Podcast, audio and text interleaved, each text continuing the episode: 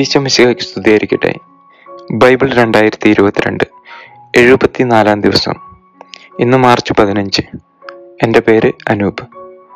ഇന്നത്തെ വായന ബൈബിളിലെ ഒമ്പതാം പുസ്തകമായ സാമുവൽ ഒന്നിൽ നിന്നുമാണ് അധ്യായം പതിനേഴ് മുതൽ പത്തൊമ്പത് വരെ ഇന്നത്തെ വായന അനാഥരായ എല്ലാ കുഞ്ഞുമക്കൾക്കും വേണ്ടിയും സമർപ്പിക്കുന്നു അധ്യായം പതിനേഴ് ദാവീദും ഗോലിയാത്തും ഫിലിസ്തീർ യുദ്ധത്തിന് സൈന്യത്തെ ഒരുമിച്ച് കൂട്ടി അവർ യൂതായയുടെ സൊക്കോയിൽ സമ്മേളിച്ച് സൊക്കോയ്ക്കും അസക്കായ്ക്കും മധ്യേ എഫ് എസ് എഫ് എസ് സദമിൽ പാളയമടിച്ചു സാവോളും ഇസ്രായേലരും ഏല താഴ്വരയിൽ പാളമടിച്ച് അവർക്കെതിരെ അണിനിരുന്നു താഴ്വരയുടെ അപ്പുറത്തും ഇപ്പുറത്തുമുള്ള മല മലകളിൽ ഫിലിസ്തീരും ഇസ്രായേലരും നിലയുറപ്പിച്ചു അപ്പോൾ ഫിലിസ്തീൻ പാളത്തിൽ നിന്ന് ഗത്തുകാരനായ ഗോലിയാത്ത് എന്ന മല്ലൻ മുമ്പോട്ട് വന്നു ആറുമുഴവും ആറുമുഴവും ഒരു ചാണും ഉയരമുണ്ടായിരുന്നു അവന് അവന്റെ തലയിൽ ഒരു തൊപ്പി ഉണ്ടായിരുന്നു അയ്യായിരം ഷെക്കൽ തൂക്കമുള്ള പിച്ചള കവചമാണ് അവൻ ധരിച്ചിരുന്നത് അവൻ പിച്ചള കൊണ്ടുള്ള കാൽച്ചട്ട ധരിക്കുകയും പിച്ചള കൊണ്ടുള്ള കുന്തം തോളിൽ തോക്കിയിടുകയും ചെയ്തിരുന്നു അവന്റെ കുന്തത്തിന്റെ തണ്ടിന് നെയ്ത്തുകാരന്റെ ഉരുളിന്റെ ഘനവും അതിന്റെ ഇരുമ്പുമുനയ്ക്ക് അറുന്നൂറ് ഷെക്കൽ ഭാരവും ഉണ്ടായിരുന്നു പരിചയ വഹിക്കുന്നവൻ അവൻ്റെ മുമ്പേ നടന്നിരുന്നു ഗോലിയാത്ത് ഇസ്രായേൽ പടയുടെ മുന്നിൽ പടയുടെ നേർക്ക് അട്ടഹസിച്ചു നിങ്ങൾ യുദ്ധത്തിന് വന്നിരിക്കുകയാണോ ഞാനൊരു ഫിലിസ്തീനാണ് നിങ്ങൾ സാവൂളിൻ്റെ സേവകരല്ലേ നിങ്ങൾ ഓരോരുത്തരെ തിരഞ്ഞെടുക്കുക അവൻ എന്നെ നേരിടട്ടെ അവൻ എന്നോട് പൊരുതി എന്നെ കൊല്ലുകയാണെങ്കിൽ ഞാൻ നിങ്ങളുടെ ദാസന്മാരാകാം ഞാൻ അവനെ തോൽപ്പിച്ചു കൊന്നാൽ നിങ്ങൾ ഞങ്ങൾക്ക് അടിമവേല ചെയ്യണം അവൻ തുടർന്നു ഇസ്രായേൽ നിരകളെ ഞാൻ വെല്ലുവിളിക്കുന്നു എന്നോട് യുദ്ധം ചെയ്യാൻ ഒരാളെ വിടുവിൻ അവന്റെ വാക്കുകൾ കേട്ട് സാവൂളും ഇസ്രായേലരും ഭയചകിതരായി യൂതായിലെ ബത്ലഹേമിൽ നിന്നുള്ള എഫ്രാത്തിനായ ജസ്സയുടെ മകനായിരുന്നു ദാവി ജസ്സയ്ക്ക് എട്ട് മക്കളുണ്ടായിരുന്നു സാവോളിന്റെ കാലത്ത് അവൻ വൃദ്ധനായിരുന്നു അവന്റെ പുത്രന്മാരിൽ മൂത്ത മൂന്ന് പേർ സാവോളിനോടൊത്ത് യുദ്ധരംഗത്തുണ്ടായിരുന്നു ആദിജാതനായ എലിയാബ് അബിനാദാബ് ഷമ്മ ദാവിദ് ഏറ്റവും ഇളയവനായിരുന്നു മൂത്ത മൂന്ന് പേർ സാവോളിനോടൊത്തുണ്ടായിരുന്നു ദാവീദ് പിതാവിന്റെ ആടുകളെ മേയ്ക്കാൻ സാവോളിന്റെ അടുക്കൽ നിന്ന് ബത്ലഹേമിൽ പോയി വരിക പതിവായിരുന്നു ഗോലിയാത്ത് നാൽപ്പത് ദിവസം മുടങ്ങാതെ രാവിലെയും വൈകുന്നേരവും യുദ്ധത്തിന് വെല്ലുവിളിച്ചു ജസ് ദാവീദിനോട് പറഞ്ഞു ഒരു ഏഫ മലരും പത്ത് അപ്പവും പാളയത്തിൽ നിന്റെ സഹോദരന്മാർക്ക് വേഗം കൊണ്ടുപോയി കൊടുക്കുക അവരുടെ സഹസ്രാധിപന് പത്ത് പാൽ കട്ടി കൊണ്ടുപോകുക സഹോദരന്മാരുടെ ക്ഷേമം അന്വേഷിച്ച് അവരിൽ നിന്ന് അടയാളവും വാങ്ങിവരിക സാവോളും ദാവീദിന്റെ സഹോദരന്മാരും മറ്റ് ഇസ്രായേലരും ഏലാ താഴ്വരയിൽ ഫിലിസ്തീനോട് യുദ്ധം ചെയ്യുകയായിരുന്നു പിതാവ് ആജ്ഞാപിച്ചതനുസരിച്ച് ദാവീദ് അതിരാവിലെ എഴുന്നേറ്റ് ആടുകളെ ഒരു കാവൽക്കാരനെ ഏൽപ്പിച്ചിട്ട് ഭക്ഷണ സാധനങ്ങളുമായി പുറപ്പെട്ടു അവൻ പാളയത്തിലെത്തുമ്പോൾ സൈന്യം പോർ വിളിച്ചുകൊണ്ട് പുറപ്പെടുകയായിരുന്നു ഇസ്രായേലരും ഫിലിസ്തീനും യുദ്ധസന്നദ്ധരായി അഭി മുഖാഭിമുഖം അണിനിരുന്നു കൊണ്ടുവന്ന പടക്കോപ്പ് സൂക്ഷിപ്പുകാരനെ ഏൽപ്പിച്ചിട്ട് ദാവീദ് യുദ്ധരംഗത്ത് ഓടിച്ചെന്ന് തന്റെ സഹോദരന്മാരോട് ക്ഷേമാന്വേഷണം നടത്തി അവരോടൊത്ത് സംസാരിച്ചു കൊണ്ട് നിൽക്കവേ ഗത്തിൽ നിന്നുള്ള ഗോലിയാത്ത് എന്ന ഫിലിസ്തീൻ മലൻ മുൻപോട്ട് വന്ന് മുൻപത്തെ പോലെ വെല്ലുവിളിക്കുന്നത് ദാവീദ് കേട്ടു ഗോലിയാത്തിനെ കണ്ടപ്പോൾ ഇസ്രായേലർ ഭയന്നോടി അവർ പറഞ്ഞു ഈ വന്നു നിൽക്കുന്ന മനുഷ്യനെ കണ്ടോ അവൻ ഇസ്രായേലിനെ നിന്ദിക്കാൻ വന്നിരിക്കുന്നു അവനെ കൊല്ലുന്നവനെ രാജാവ് മഹാസമ്പന്നനാക്കും തൻ്റെ മകളെ അവന് വിവാഹം ചെയ്തു കൊടുക്കുകയും അവൻ്റെ പിതൃഭവനത്തിൽ ഇസ്രായേലിൽ കരമൊഴിവ് കൽപ്പിച്ചു കൊടുക്കുകയും ചെയ്യും ദാവീദ് അടുത്ത് നിന്നുകൊണ്ട് നിന്നവരോട് ചോദിച്ചു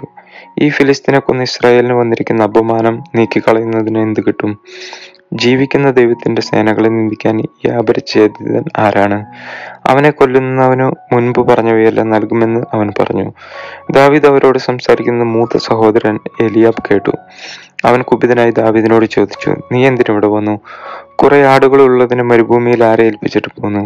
നിന്റെ അഹന്തതയും ദുഷ്ടതയും എനിക്കറിയാം നീ വന്നത് യുദ്ധം കാണാനല്ലേ ദാവിദ് ചോദിച്ചു ഞാനിപ്പോൾ എന്ത് ചെയ്തു ഒരു വാക്ക് പറഞ്ഞതല്ലേ ഉള്ളൂ അവൻ ജ്യേഷ്ഠന്റെ അടുക്കൽ നിന്ന് തിരിഞ്ഞ് വേറൊരുവനോട് മുൻ മുൻ ചോദ്യം തന്നെ ആവർത്തിച്ചു എല്ലാവരും അതേ ഉത്തരം തന്നെ പറഞ്ഞു ദാവിദിന്റെ വാക്കു വാക്കു കേട്ടവർ സാവൂളിനെ അതറിയിച്ചു രാജാവ് അവനെ വിളിപ്പിച്ചു ദാവീദ് സാവൂളിനോട് പറഞ്ഞു അവനെ ഓർത്ത് ആരും അധൈര്യപ്പെടേണ്ട ഈ ഫിലിസ്തീനോട് അങ്ങയുടെ ദാസന് യുദ്ധം ചെയ്യാം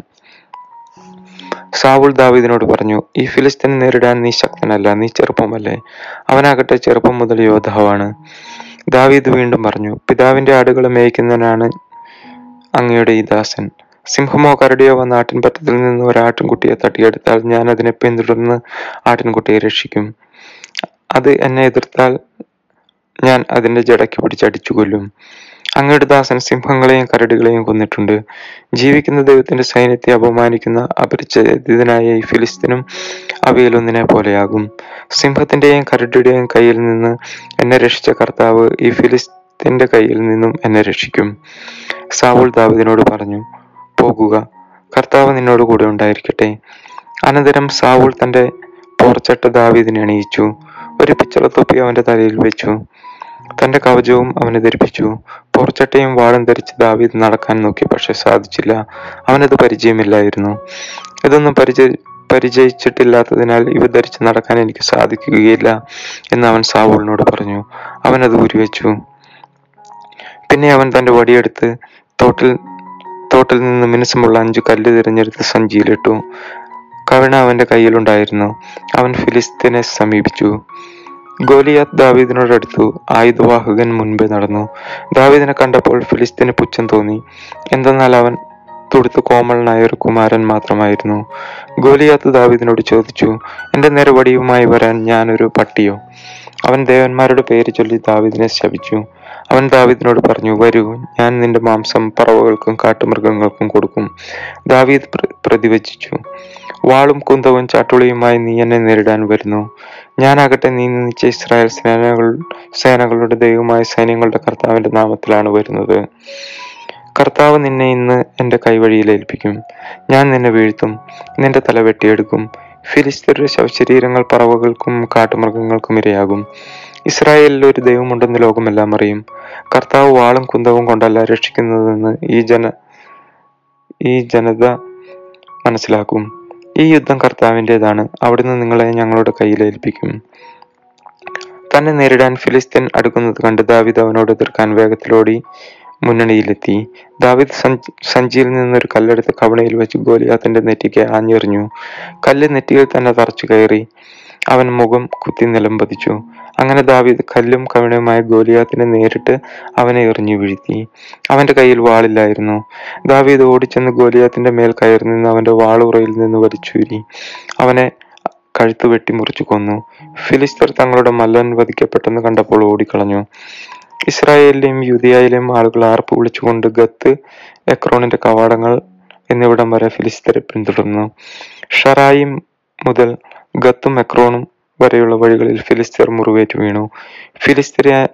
അനുധാവനം ചെയ്ത് മടങ്ങി വന്നതിന് ശേഷം ഇസ്രായേലിയർ അവരുടെ പാളയം കൊള്ളയടിച്ചു ദാവീദ് ഗോലിയാത്തിന്റെ തല ജെറുസലേമിലേക്ക് കൊണ്ടുവന്നു കവചം കൂടാരത്തിൽ സൂക്ഷിച്ചു ദാവീദ് ഗോലിയാത്തിനെ എതിർക്കാൻ പോകുന്നത് കണ്ടപ്പോൾ സാവുൾ സൈന്യാധിപനായ അബ്നേറിനോട് ചോദിച്ചു അബ്നേർ ആരുടെ മകനാണ് യുവാവ് തനിക്ക് അറിഞ്ഞുകൂടുന്ന അവന് പ്രതിവചിച്ചു ആ യുവാവ് ആരുടെ മകനാണെന്ന് അന്വേഷിക്കാൻ രാജാവ് കൽപ്പിച്ചു ഗോലിയാത്തിനെ വധിച്ചു മടങ്ങി വന്ന ദാവീദിനെ അബ്നേർ സാവുളിന്റെ അടുക്കൽ കൂട്ടിക്കൊണ്ടുവന്നു ഫിലിസ്തന്റെ ശിരസും അവന്റെ കയ്യിലുണ്ടായിരുന്നു സാവുൾ അവനോട് ചോദിച്ചു നീ ആരുടെ മകനാണ് അങ്ങയുടെ ദാസനായ ബദ്ലഹേംകാരൻ ജസ്സയുടെ മകനാണ് ഞാൻ എന്ന് ദാവീദ് പറഞ്ഞു അധ്യായം പതിനെട്ട് ദാവീദും ജൊനാഥനും ദാവീദ് രാജാവിനോട് സംസാരിച്ചു തീർന്നപ്പോൾ ജോനാഥന്റെ ഹൃദയം അവന്റെ ഹൃദയത്തോട് ഒട്ടിച്ചേർന്നു ജോനാഥൻ അവൻ പ്രണയത്തിലും സ്നേഹിച്ചു സാവുൾ അവനെ പിതൃഭവനത്തിലേക്ക് തിരിച്ചയക്കാൻ അവിടെ താമസിപ്പിച്ചു ജനാദൻ ദാവീദിന്റെ ദാവീദിനെ പ്രാണതുല്യം സ്നേഹിച്ചതിനാൽ അവനുമായി ഒരു ഉടമ്പടി ഉണ്ടാക്കി അവൻ തന്റെ മേലങ്കി ദാവീദിനെ അണിയിച്ചു തന്റെ പടച്ചട്ടയും വാളും വില്ലും മരക്കച്ചയും അവന് കൊടുത്തു സാവുൾ അയക്കുന്നിടത്തൊക്കെ പോയി ദാവീദ് കാര്യങ്ങളെല്ലാം നന്നായി നടത്തിപ്പോന്നു അതുകൊണ്ട് സാവുൾ അവനെ പടത്തലവനാക്കി അത് ജനത്തിനും സാവുളിന്റെ ഭൃത്യർക്കും ഇഷ്ടപ്പെട്ടു സാവുളിന്റെ അസൂയ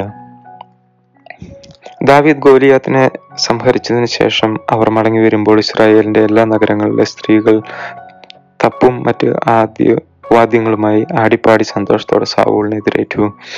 അവർ സന്തോഷം കൊണ്ട് മതി പറന്നു പാടി സാവൂൾ ആയിരങ്ങളെ കൊന്നു ദാവീദ് പതിനായിരങ്ങളെയും ഇത് സാവൂളിന് ഇഷ്ടപ്പെട്ടില്ല കോപാകുലനായി അവൻ പറഞ്ഞു അവർ ദാവീദിന് പതിനായിരങ്ങൾ കൊടുത്തു എനിക്കോ ആയിരങ്ങളും ഇനി രാജ്യത്വമല്ലാതെ എന്താണ് അവന് കിട്ടാനുള്ളത് അന്നു മുതൽ സാവുൾ ദാവീദിനെ ദൃഷ്ടിയോടെ വീക്ഷിക്കാൻ തുടങ്ങി പിറ്റേ ദിവസം ദൈവം അയച്ച ഒരു ദുരാത്മാവ് സാവളിൽ പ്രവേശിച്ചു അവൻ കൊട്ടാരത്തിനുള്ളിൽ ഭ്രാന്തനെ പോലെ പുലമ്പിക്കൊണ്ടിരുന്നു ദാവീദാകട്ടെ പതിവ് പോലെ കിന്നരം വായിച്ചു കൊണ്ടുവരുന്നു സാവോളിന്റെ കയ്യിൽ ഒരു കുന്തമുണ്ടായിരുന്നു ദാവീദിനെ ചുമരോട് ചേർത്ത് തറയ്ക്കാൻ ഉദ്ദേശിച്ചുകൊണ്ട് സാവൂൾ കുന്തമറിഞ്ഞു ദാവീദ് രണ്ടു പ്രാവശ്യം ഒഴിഞ്ഞു മാറി കർത്താവ് തന്നെ വിട്ട് ദാവീദിനോട് കൂടിയാണെന്നറിഞ്ഞപ്പോൾ അവൻ ദാവീദിനെ ഭയപ്പെട്ടു സാവുൾ അവനെ തൻ്റെ അടുക്കൽ നിന്ന് അകറ്റി ഒരു സഹസ്രാധിപനാക്കി അവൻ അവരെ നയിച്ചു കർത്താവ് കൂടെ ഉണ്ടായിരുന്നതിനാൽ എല്ലാ ഉദ്യമങ്ങളിലും ദാവീദ് വിജയം വരിച്ചു ദാവീദിന്റെ വിജയം കണ്ട് സാവുൾ കൂടുതൽ ഭയപ്പെട്ടു എന്നാൽ ഇസ്രായേലിലും ഉള്ളവർ ദാവീദിനെ സ്നേഹിച്ചു അവൻ അവരുടെ സമർത്ഥനായ നേതാവായിരുന്നു സാവുൾ ദാവൂ ദാവീദിനോട് പറഞ്ഞു ഇതാ എൻ്റെ മൂത്ത മകൻ മേരബ് മൂത്ത മകൾ മേരബ് അവളെ നിനക്ക് ഞാൻ ഭാര്യയായി നൽകാം വിരോചിതമായി നീ എനിക്ക് വേണ്ടി കർത്താവിനോട് യുദ്ധം നടത്തിയാൽ മതി കർത്താവിന്റെ യുദ്ധം നടത്തിയാൽ മതി തന്റെ കൈയല്ല ഫിലിസ്തീന്റെ കൈ അവന്റെ മേൽ പതിക്കട്ടെ എന്ന് അവൻ വിചാരിച്ചു ദാവീദ് സാവൂളിനോട് ചോദിച്ചു രാജാവിന്റെ ജാമാതാവാകാൻ ഞാൻ ആരാണ് ഇസ്രായേലിൽ എൻ്റെ പിതൃഭവനത്തിലും ഉറ്റവർ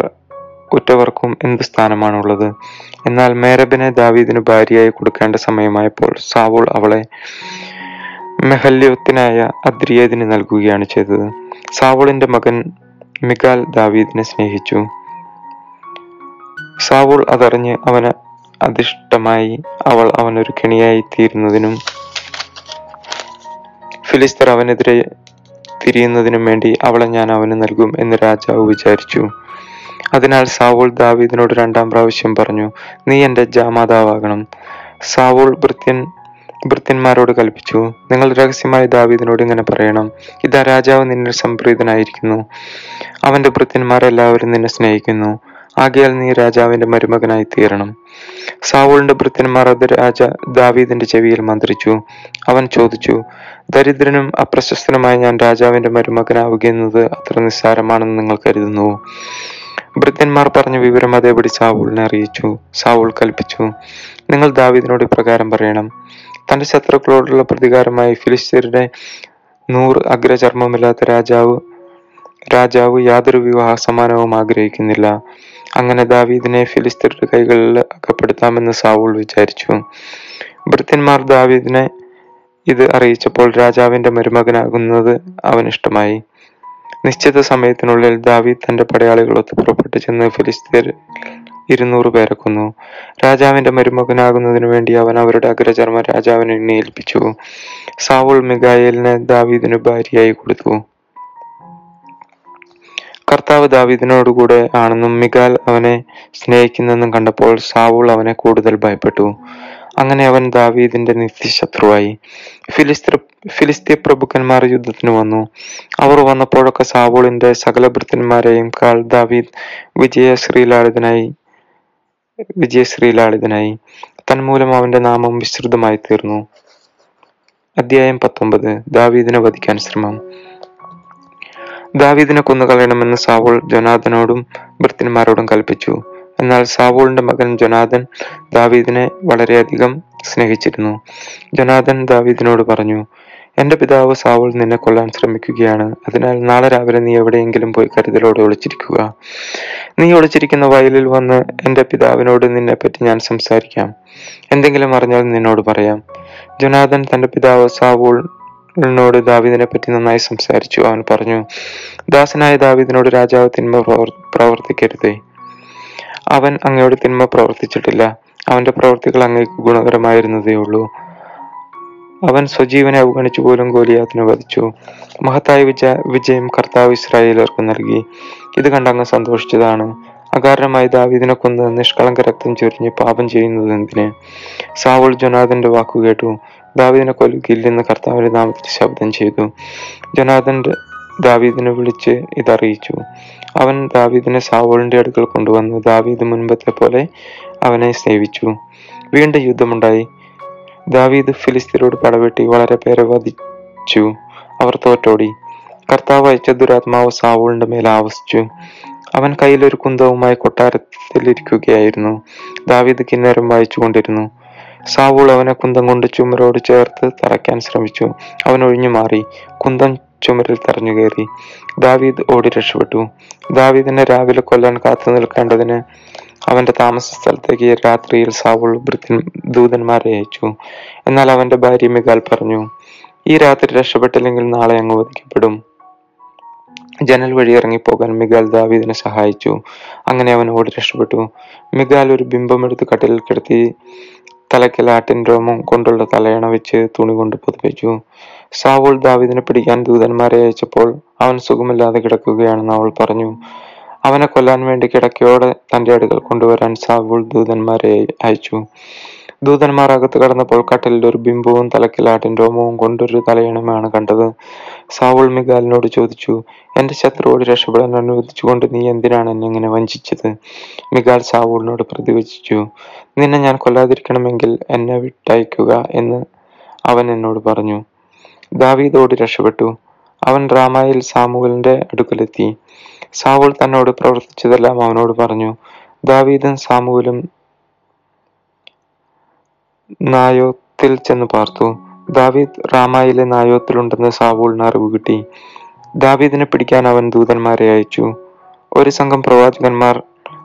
പ്രവചിക്കുന്നതും സാമുവൽ അവരുടെ നേതാവായിരിക്കുന്നതും സാവോളിന്റെ ഭൃത്യന്മാർ കണ്ടപ്പോൾ അവരുടെ മേലും കർത്താവിന്റെ ആത്മാവ് ആവസിക്കുകയും അവർ പ്രവചിക്കുകയും ചെയ്തു സാവോൾ ഇതറിഞ്ഞപ്പോൾ വേറെ ദൂതന്മാരെ അയച്ചു അവരും പ്രവചിക്കാൻ തുടങ്ങി മൂന്നാമതും അവൻ ദൂതന്മാരെ അയച്ചു അവരും പ്രവചിച്ചു അവസാനം സാവോൾ നേരിട്ട് റാമായിലേക്ക് പുറപ്പെട്ടു സെക്കുവിലുള്ള ഒരു വലിയ കരയിലെത്തി സാമുവിലും ദാവീദും എവിടെയെന്ന് അന്വേഷിച്ചു അവർ റാമായിലുള്ള നായോത്തിലുണ്ടെന്ന് ഒരാൾ പറഞ്ഞു അവൻ അങ്ങോട്ട് പോയി കർത്താവിന്റെ ആത്മാവ് അവന്റെ മേലും ആവസിച്ചു റാമായിലെ വരെ അവൻ പ്രവചിച്ചുകൊണ്ടിരുന്നു അവനും പ്രവചിച്ചുകൊണ്ട് സാമുവലിന്റെ മുൻപാകെ ആ രാത്രിയും പകലും വിവസ്ത്രനായി കിടന്നു സാവൂളും പ്രവാചകനോ എന്ന പഴമൊഴിക്ക് ഇത് കാരണമായി